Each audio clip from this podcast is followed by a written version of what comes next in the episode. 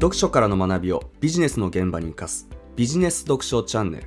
今回はこちらのチャンネルに寄せられたリスナーさんからの質問に回答していきたいと思います。早速質問読み上げます。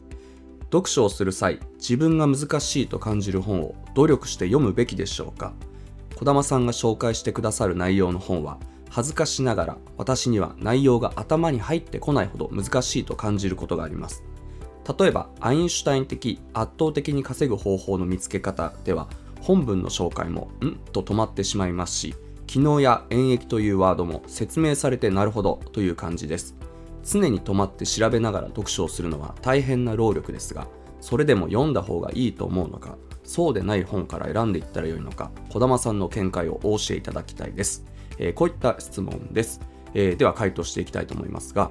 本を読む時の基本的な考え方として自分のレベルや興味関心に近いところでギリギリ自分が知らないところを教えてくれるものだったりギリギリ自分が知らない世界を見せてくれる本を読むのが一番面白いというか興味を持って読めるのでそういう選書の仕方がおすすめで逆に自分のレベルや興味関心から遠いところで自分が知らなすぎる話ばっかりだったり基礎知識やベースがなさすぎて読んでも全く意味が分からずちんぷんかんぷんなものみたいに自分にとってちょっとこれ難しすぎるなと感じる本をいきなり読もうとするのは正直あまりお勧めしないです。分かりやすい例で言うと例えば東大でも京大でもハーバード大でも何でもいいんですけれどもなんでわざわざ受験や入試みたいな仕組みを作って入学者の選抜を行っているかというとそもそも入学試験に受かるぐらいの基礎的な学力や適性がなければそこに何も上乗せできないというか入学試験をクリアできないレベルの学生が無理に背伸びして大学に入っても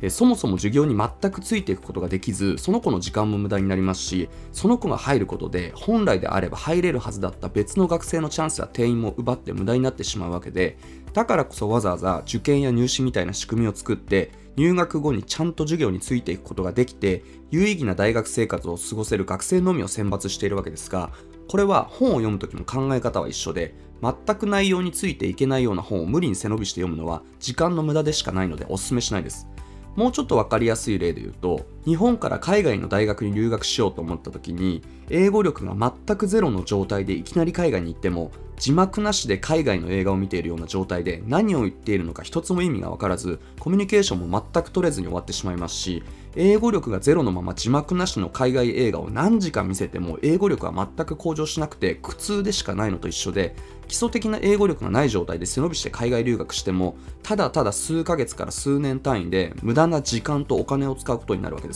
です。から海外留学をする前にはやっぱり日本にいるうちにある程度ベースとなる基礎的な英語力をつけてからそこに上乗せできる状態になって初めて海外に行くわけですが読書をする時もやっぱりこの考え方が大事です。まずはあくまで自分のレベルや興味関心に近いところでギリギリ自分が知らないところを教えてくれるものだったりギリギリ自分が知らない世界を見せてくれる本から読んでいくのがおすすめですしそうやって基礎知識だったりベースを作った上で初めてちょっと自分よりもレベルが少し上の本を段階的に読んでいくべきなので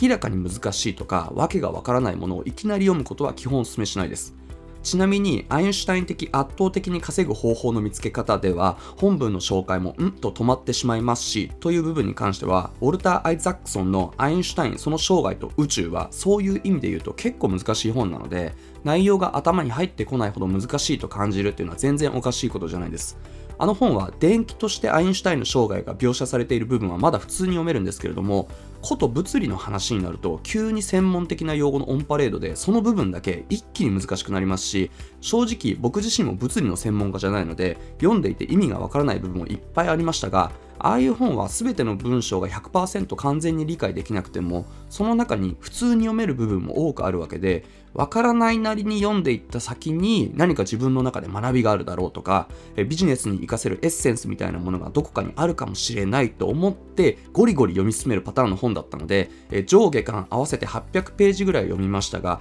あの中で書かれている内容が100%わかるかといえばおそらく文系の人はほとんどの人が内容を完璧に理解できないですし物理に相当詳しい人じゃないと100%理解することは難しい本です。ですから引用部分を初めて聞いてん？と止まってしまって全然いいですし僕自身も難しい中でもゴリゴリ読み進めつつ何かビジネスに活かせるものないかなとアンテナを立てて読む中で機能と延期の話を見つけてああこれってビジネスと一緒だよねと感じたので音声を取って解説したわけですがあの音声の冒頭でも言っている通りあの内容難しいと感じるのは別に間違っていないというか普通です。あとは常に止まって調べながら読書をするのは大変な労力ですがという部分に関しては確かに現代語訳されていない古典を読むときなんかは1行ごとに意味がわからない言葉が出てくるのでこういう読み方になってしまいますしそういう読書の仕方も一つなんですがいきなりこれをやっちゃうとそもそも読書自体がつまらなくなるというか読破していく楽しさも生まれてこないので常に止まって調べながらじゃないと読み進めることができない本をいきなり読むのはやっぱりあまりお勧めしないです。